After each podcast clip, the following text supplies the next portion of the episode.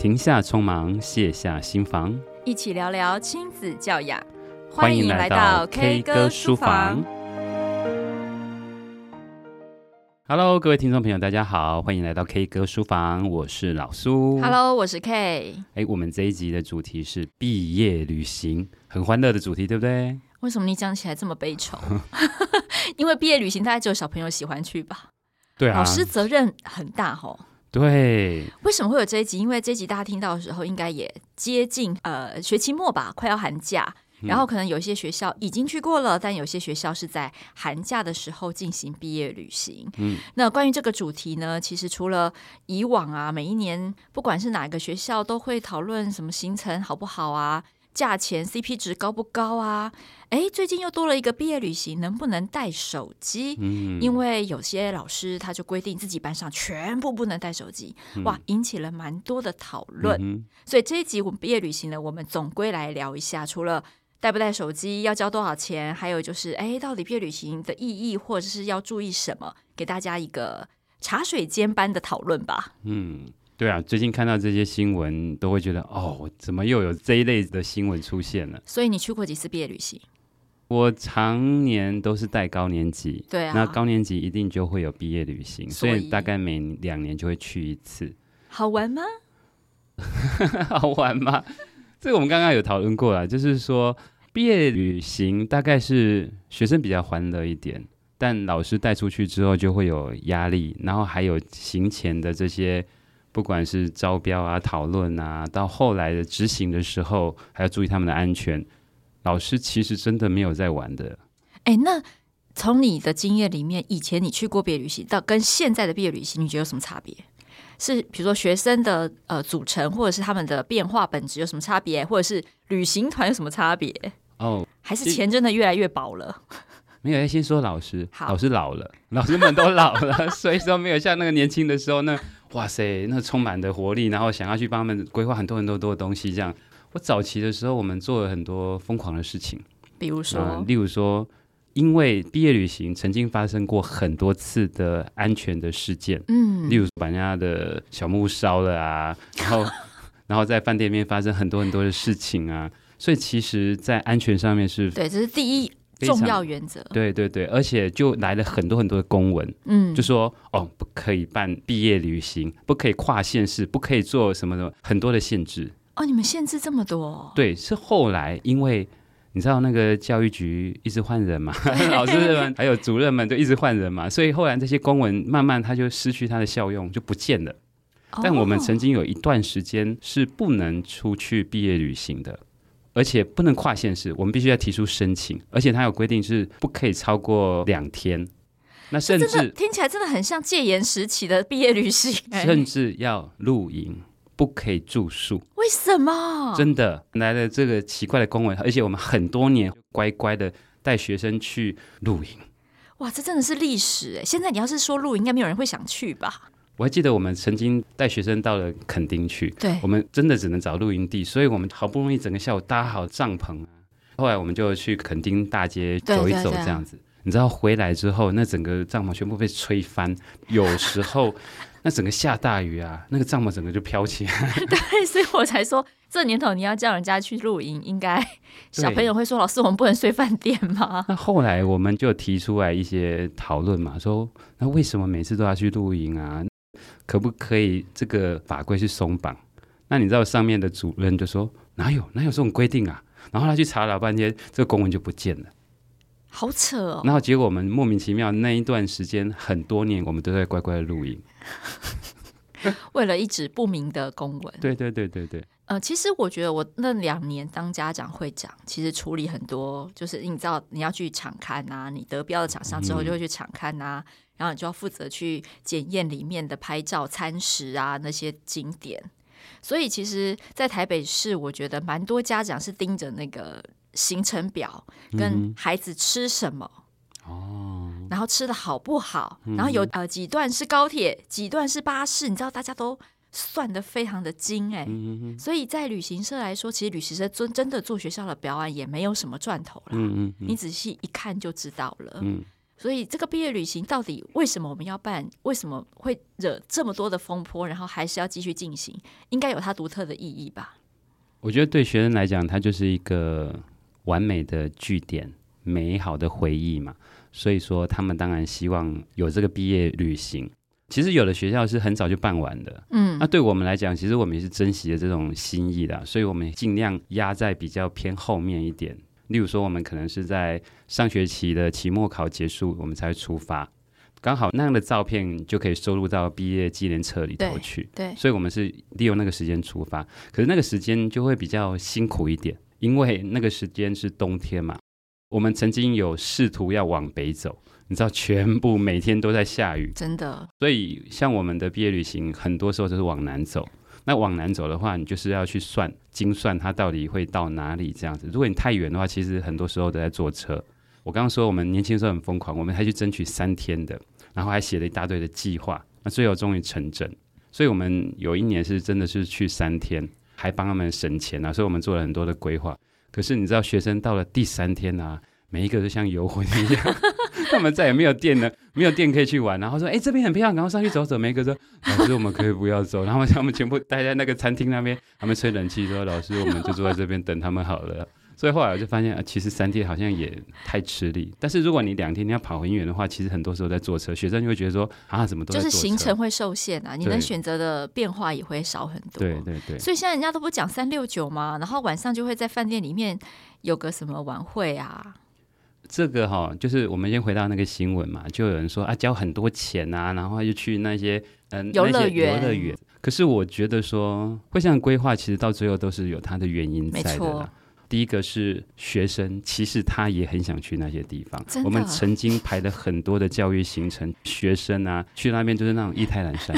我们真的有时候在规划的时候就想，我们可以去参观那个美术馆啊，我们可以在那个艺术馆啊，一听就冷掉哎。你知道那个去到那边啊，每一个小孩子出来就这样，脸就是这样，因为他们在里面没得玩，他们只能做静态的欣赏。我们也曾经办过，就是说在那个地方就是做一些大地游戏啊，就是安排很多的活动啊。嗯嗯如果那天刚好太阳很大的时候，其实他们处于崩溃的状态，说好热好热，他们受不了，因为南部比较偏热嘛。还有就是说，如果没有让他们去疯狂的跑啊，疯狂的叫啊这些东西，他们觉得好像没有失落这样子。对，所以后来就觉得说，哎，那我们那我们第一天就排比较多的是参观行程。那第二天可能就是让他轻松，可以在那个园区里面的尽情的奔跑啊，跟同学一起玩啊，手拉着手一起尖叫啊。其实他们回来算是蛮开心的。嗯，然后再来第二个部分就是旅行社，因为我们只要超过十万块就要招标，嗯，所以势必一定要一个旅行社来接手，这是法令的规定。其实我们也不想啊，但是就是这样规定。那他来招标了之后，如果你的行程全部都是很静态的，全部都是很。大地游戏的，那其实有时候旅行社他就不爱来招标了，因为对他们来讲，其实利润非常非常的低。就像你刚刚讲那个精算每笔嘛，对啊，而且最重要、最贵的是人。对，你看他要带多少小队服出来？对对对，所以变成是说，这个是在很多的取舍。像旅行社有会说哦，老师你们这样安排，我们根本赚不了钱。但是我是倒觉得站在一个办活动的立场哈，我必须老实说，其实这么大群人，最重要的是安全跟卫生。嗯嗯，好，在安全跟卫生状况之下，只有比较呃长期在接待大型团体的比较有经验。对，所以为什么三六九是不可免的？因为它真的比较有 SOP，那它也比较有保障，出了事情你马上可以反应，然后它能够接下这么大团人集体行动的那个安全。对对对。还有一个部分就是说，我们也曾经有那个很小很小、莫名其妙的小旅行社来接的，你知道，他把价钱砍得非常的低，嗯，那导致于本来是很有经验的那些旅行社，他就接不到案子。你知道来的时候都是一些阿公阿妈嘛，然后然后他们就，而且他们都蛮严格的，就是因为他们会管东管西的，的就是学生都会就。啊，然后说他们就玩的不是很开心，因为他们一直被管东管西，然后一个走不动的那个，就是比较阿妈级的在照顾他们这样子。哎，不过话说回来哦，我觉得这是另外一个大家比较隐藏性的问题，嗯、比较少发现。嗯，为什么？因为它还没有变成大家讨论的焦点，就是那些小队服们。嗯，其实，在不管是格宿露营，或者是所谓的呃毕业旅行，他们有一些小队服，我自己的之前新闻也报过。过于传统，还是处于那种极度权威，甚至还会体罚学生，嗯嗯、只为了比如说避免他们过夜之后还在熬夜啊，嗯、有没有偷抓他们呃互相聊天啊，或者是早上要多早起来啊？就你像军事化的那种管教方式，这个曾经引起学生的反弹哦。嗯嗯，以前的话，的确就是我们那个年代带团康的方式，我们可能会有一个执行官。然后故意前面装作非常的严格、超凶，对不对？超凶，那到后面他就大释放，那学生就会爱他。但我不懂这梗呢。那是以前的，现在还是这样，你相信我？可是现在我看每一年的，例如说长街我们那些学校毕业旅行的旅行社，他们已经有很大的改变了。但我不晓得是不是国中生比较难管，就是、所以到了国中哈、哦，还是有蛮多这样子的一个方式，因为他可能必须要压啦，嗯，要压制住一开始给人家下马威。不然这么多男生太放开的时候，也许会一发不可收拾。所以那个其实，在出发前的会议是重要的。没错。那像我们的学校的常合作的那些旅行社会来开会，嗯、那我们就会跟他说，我们希望我们的诉求，我们不要太凶那一种。那甚至小队服来到我们班上，我也跟他说，我的带班的风格是怎么样子。那我对待孩子是这样的方式，所以你也不用用另外一种的方式来带。哦，所以你们会有这么细致的沟通？我会跟哎，我觉得不错哎，我自己会主动跟那个小队辅说。嗯，我觉得导师跟小队辅沟通是一个蛮重要的过程。嗯，但我不晓得其他老师有没有类似的经验。但你今天讲到这个，我觉得蛮重要，因为每个班级的班风不太一样。嗯哼，然后老师的管教风格也不一样。今天一个很民主开放的老师，突然碰到那种不知变通的小队辅，哇，这个学生哪有可能受得了？马上就立刻开始对立反抗了，对不对？我有跟他说，我们班上哪几个是要注意的。那其实对我来讲，我刚刚说，其实老师出去一点都不轻松，因为我就要针对那几个。如果他们出现一些状况，我就把他拉到我旁边来，我说你就跟着我慢慢走吧。哦、然后我就我就压在后面。此时此刻跟着你就是一种惩罚。对对对对，我会发出那个红牌警告这样。然后几张收到几张，他就要站到我旁边这样子、嗯。不过回到最新的一个讨论，就是有些老师他希望班上同学不要带手机。啊，你教书二十几年，总是有经过无手机时代嘛？对啊。那现在就是有手机时代嘛？好，所以他整个注意力跟专注力，跟他对现实生活的那个解离程度也不太一样。所以对于老师规定他们自己班上全部不准带手机，哎，这个部分我们来讨论一下，你觉得好不好？赞不赞成？我是从那个学生真的没有手机的年代一直带到现在，没错。那早期的话，我们当然是不希望学生带，尤其刚开始有手机的时候，因为那个手机算是很贵重的。嗯嗯，你知道学生哈出去玩一次丢掉多少东西？你知道我们沿路都在帮他捡东西，每一个饭店、每一个休息区、游乐园都会掉东西。如果这个是很贵重的东西，就很麻烦，很麻烦。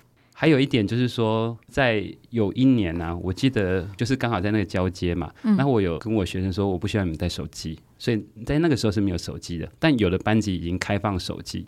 那我还记得那一次，第二天也是到了一个游乐园的行程。那你知道我在那一天我看到非常惊讶的画面，就是在午餐的时候，嗯、你知道那个班级的学生全部他都不出去玩了，就全部坐在那边开始打连线电动。那我的心里就在想说，哈。在这样的行程里头，如果你觉得其他的行程觉得有点无聊，然后你打个电动也无妨嘛。那但是你已经到了游乐园，这么大，这么多的好玩的游乐设施在旁边，你还是所有人坐在旁边那边打电动，打了一个下午，一个下午老师都没管哦。就是你就看到就觉得很失望，因为是自由时间嘛，对对，对，就觉得很失望。你都来到这边了，你不去跟同学有一些真实的互动，你就坐在这边，然后进入那个虚拟的世界。这也是让我觉得说，我不太喜欢学生真的是带手机。可是到这个年代，其实已经很难避免，因为他们有说会有联络，还有拍照的问题。其实说真的，这也很容易解决。对呀、啊。例如说，就把我手机让出来嘛，然后我就沿路一直帮他们拍照，然后我就每隔一个小时我就上传一批照片，我就等于是专业摄影师。然后，然后再来就是他们要联络家长，其实他可以给我接电话，是，我就把我手机让出来。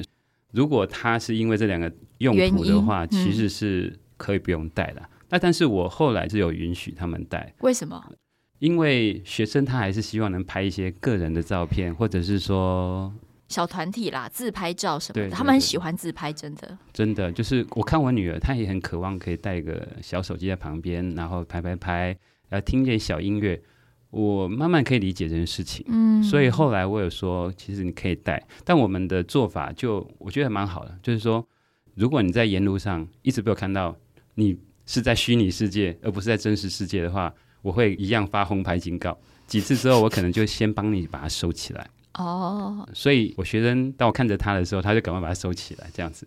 好，这是第一个。那到第二个的时候，其实我们带手机最怕就是说他晚上都不睡觉。对呀、啊。然后在那边用手机上网玩游戏，所以我们的规定是：好，到十点以后，其实你应该睡觉了。嗯。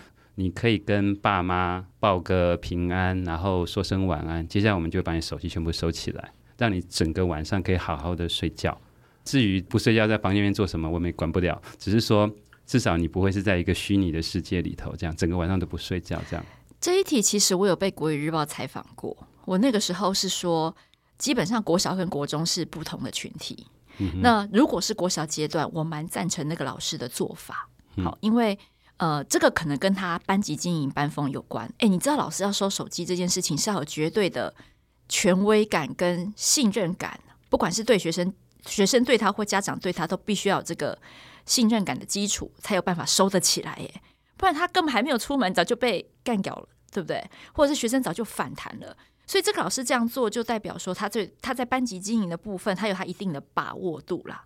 那我是觉得，不是说要呃说服每个老师都做同样的事情，而是说这个老师做这件事情，在他班级经营有方的前提之下，他愿意做这样的尝试，我觉得是非常难得，可以支持他。因为说难听点，国小是要报什么平安呐？No news is good news，好吗？哪有？你的手机，你给他手机才麻烦。你知道现在小朋友会怎样？高年级就会给你拍那个他很不喜欢吃的餐，就说妈，我吃的很烂。我跟你说，马上就会有客诉啊，不然就会说怎样？呃，我的房间很脏，然后马上就会有客诉。你觉得我要不要处理这些事？现在的孩子是会这样做的。嗯、呃，对吧你？你那个是北部的学校，我人家我们中部是非常淳朴的。你这样子攻击，这样子不太，你这样说法不太行哦。我们从来没有接过那个沿路拍照客诉，可能事后啦，事后，但是在那个当天是不会有这样的状况。但是你知道，大部分的学生啊，在国小以前其实从来没有离开家，在外面过夜的经验。对。所以说，在晚上那个报平安其实是重要的。那就借老师的手机或公用电话打一打就好啦，不然是一个人要讲多久？欸、等一下，所以你是赞成要收手机的吗？我是觉得国小可以，我认真说，嗯，因为他们还有机会，就是把重心放在身旁的人啊。嗯嗯。那国中，因为他们真的已经很习惯了，你知道，嗯、就是用手机社群互动，他们特别爱自拍，然后有时候自己会拍一些。你知道很沙龙、很艺人的照片，那个会不好意思的，这个我理解。他们就是沿路一直拍，然后一直传 IG 啊。而且我觉得，其实老实说，现在的孩子拍手机，因为太频繁了，有的时候你晚上真的要把它收起来。你不收的话，哈、嗯，你都不晓得你会拍到什么可怕的画面。啊对啊，没错啊，那个男生哈，然后他们会传出去，你知道吗？嗯、在群组里面传出去，其实那个后果可能比你想象中的还要可怕。嗯，所以我认为国中生就真的没办法管。可是事前在著作权、肖像权还有这种网络的呃使用的这个部分，真的要给他们足够的教育。嗯，我觉得对我而言的话，嗯。其实现在真的不是一个权威的时代了啦。你看禁止他带手机这件事情，你会显得你这是一个不知情理的老师。两天一夜而已啊，怎样我就不通情理啊？怎样？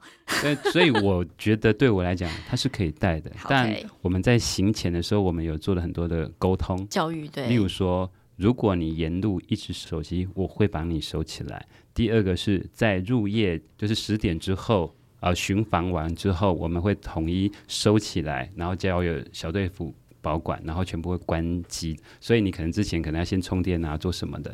你可以遵守这些规定的话，你再来参加毕业旅行。嗯，其实，在刚开始的时候都跟你讲好使用的条件。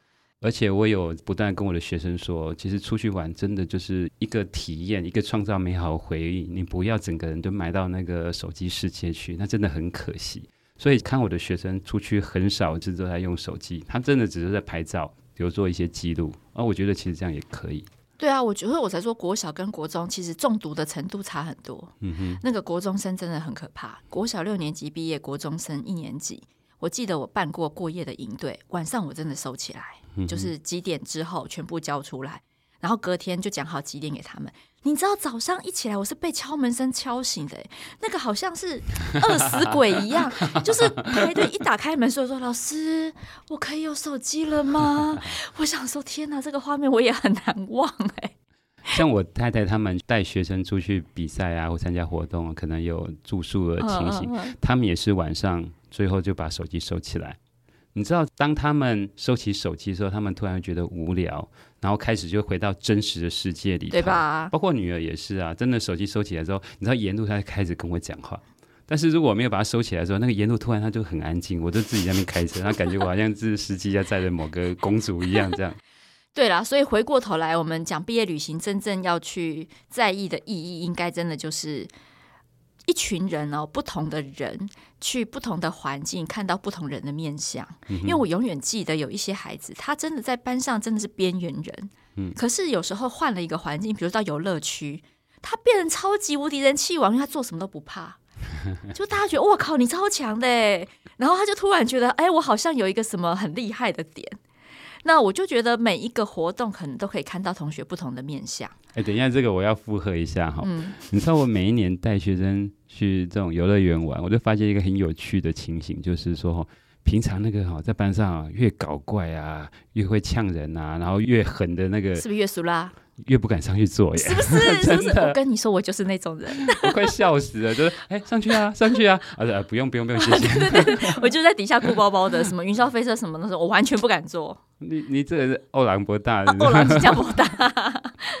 对，所以我就觉得说，哎，真的不同的面向，孩子出回来之后，对彼此的观感不一样。还有你刚刚提到这些边缘人，对。其实我觉得在毕业旅行里头还有一个更麻烦的，其实就是分组。没错啊，那跟谁睡，对不对？对，因为这个是大概他们会视为这辈子最难忘的一个晚上。他们不想要跟一个不喜欢的人睡在一起，或者是一个莫名其妙不是我们团体的人。对，但是你知道，他就是按照四个四个来分，对啊，他就是没有办法分到完美的状态。我跟我女儿说什么？我说谁叫你们小团体只有十七个？自己不会凑八个吗？对，所以他就会变得是最后是那种大家都不是很想要跟他。哎，那你怎么处理呀？所以这件事情真的很麻烦，每一年都要因为那个班级的关系而做不同的说法。其实我有一本书里面也提到这件事情，我想要奖励是那一种哎自愿会去跟其他班级合住的那样的孩子的心意这样。哦。但是我写完那一篇之后，哇，下面有人一直在骂我，他说我觉得。他觉得我的这样做法不是很好的。你的做法是什么？我其实是鼓励班上有没有人可以自愿啊？那其实后来真的有人自愿。那这样子为什么不好？啊、我就赞美他，我就鼓励他。对啊，这样为什么不好？奖励他，他他觉得不行。那不行的点是什么？他觉得这需要全班一起来做一些讨论。其实他也说不出来了。后来他勉强挤出一个。你现在骂回去，快点。不是，我要说的其实是。嗯，所以后来我每一年在处理这件事情的时候，我都特别的留意。我也不希望真的那个孩子是委屈自己。不，你们弄错了。他说不定很高兴可以脱离这个班级，OK？他觉得他可以去别的班级，然后也许那个班级有他喜欢的人，是真的。所以后来我就做一件事情哈，就是第一个，我们呃有一种方式是用房型，用把它。有的是六人房、四人房这样去搭配，这样子就会比较灵活一点。没错，没错。那第二个是我先把嗯，可能去跟别班睡的，或者是跟这个人睡的，变成是一个诱因。嗯。那例如说，我跟他说，先让我们算一算啊，会多一两个。那一个虽然跟别班睡，但是他们可能两三个就会独占一个大房间这样子。然后我说：“哎、欸，你们有没有谁认识隔壁班？然后那个你们关系很好，你们要不要先去找看看这样子？对对对。然后等到他，哎、欸，他真的去找成功的时候，我就把他塑造我们班上一个呃英雄，他解决我们全班的困扰，然后甚至我们就给他一个小小的奖励，要鼓励他。这时候就觉得非常的有价值，对，CP 值超高的一个决定。对对对，所以我反而是先反过来，先让他们暗自去运作一下，然后先去解决这个问题，嗯、再来分其他人的组别。”我觉得这蛮重要，不然边缘人真的好可怜哦，很可怜。还有就是说，知道他已经会被边缘化。嗯、我在开始的时候我就跟他说，接下来我们可能过什么时候开始分组，你要不要先去行动一下？你先去找到你想要的人，然后我会跟那几个人说，这个人需要照顾，你可不可以当他来找你的时候，至少收留他。你先事先先沟通了啦。对。不过这个前提是你可能跟孩子们的关系都很好。嗯哼。但有些老师真的跟班上同学没有这么了解，或者是他没有办法手伸的这么深，所以我觉得，嗯，比较一般的做法可能就是你的睡觉可能没办法变，因为才一个晚上、两个晚上，嗯、但是你中间的分组可以变。对啊。对不对？就是让他有时候完成自己的小团体心愿，有的时候就要呃顾全大局，然后接纳一下比较没有这么熟的朋友。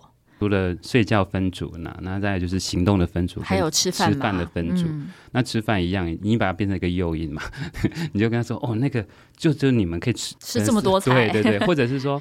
你看他两个真很可怜，我会把他拉回来，说：“哎、欸，反正你们都吃不完，这两个很会吃，可以帮你们把把菜全部吃光光。”对啊，所以他就是一种变通的方式。所以你自己看，老师出去要处理这么多的问题，而且我们说真的，我们要抛家弃子，我们然后那些地方也去腻了吧？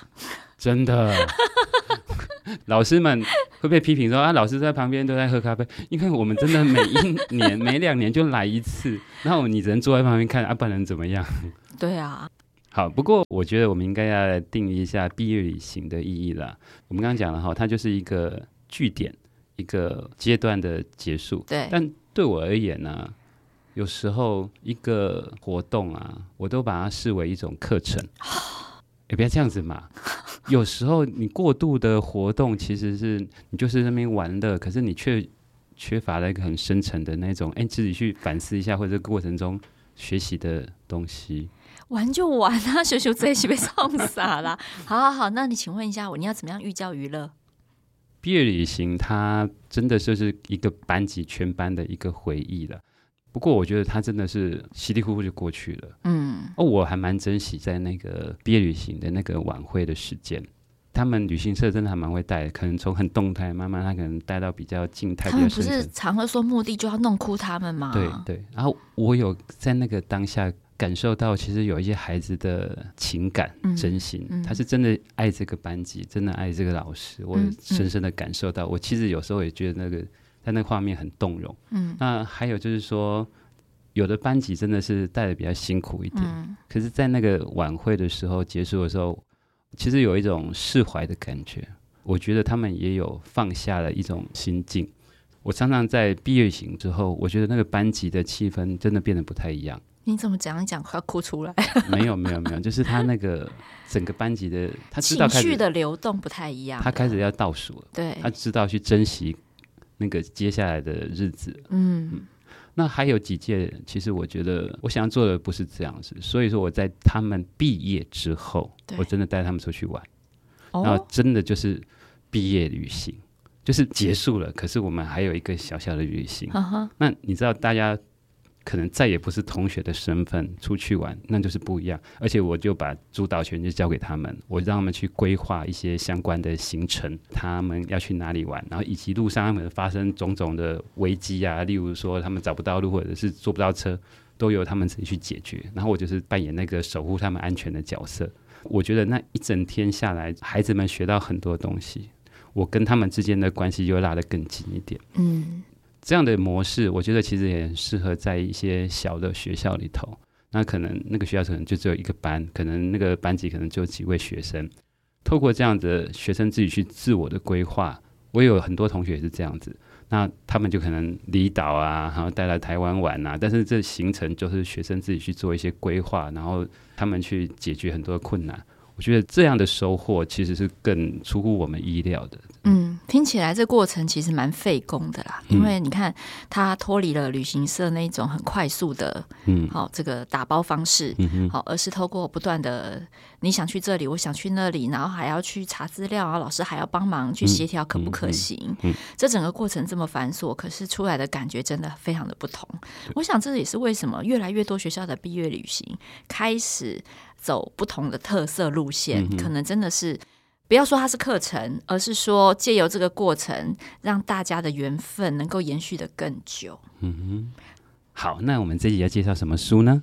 玩就玩，不要再看书了，好烦哦。怎样？这集你有书是不是？你的书是哪一本？啊、哦，好，我来介绍一个，就是亲子天下 书哈，亲子天下出版的《跟着课本去旅行》。我觉得这一套书编的很好，哎。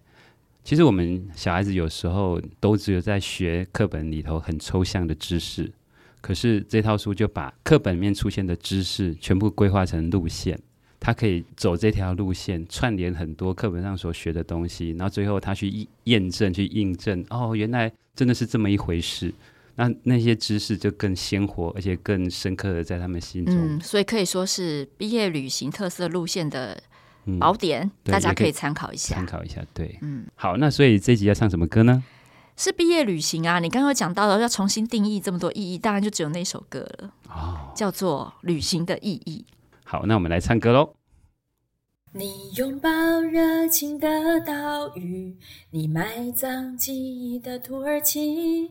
你留恋电影里美丽的不真实的场景，却说不出你爱我的原因，却说不出你欣赏我哪一种表情，却说不出在什么场合我曾让你动心。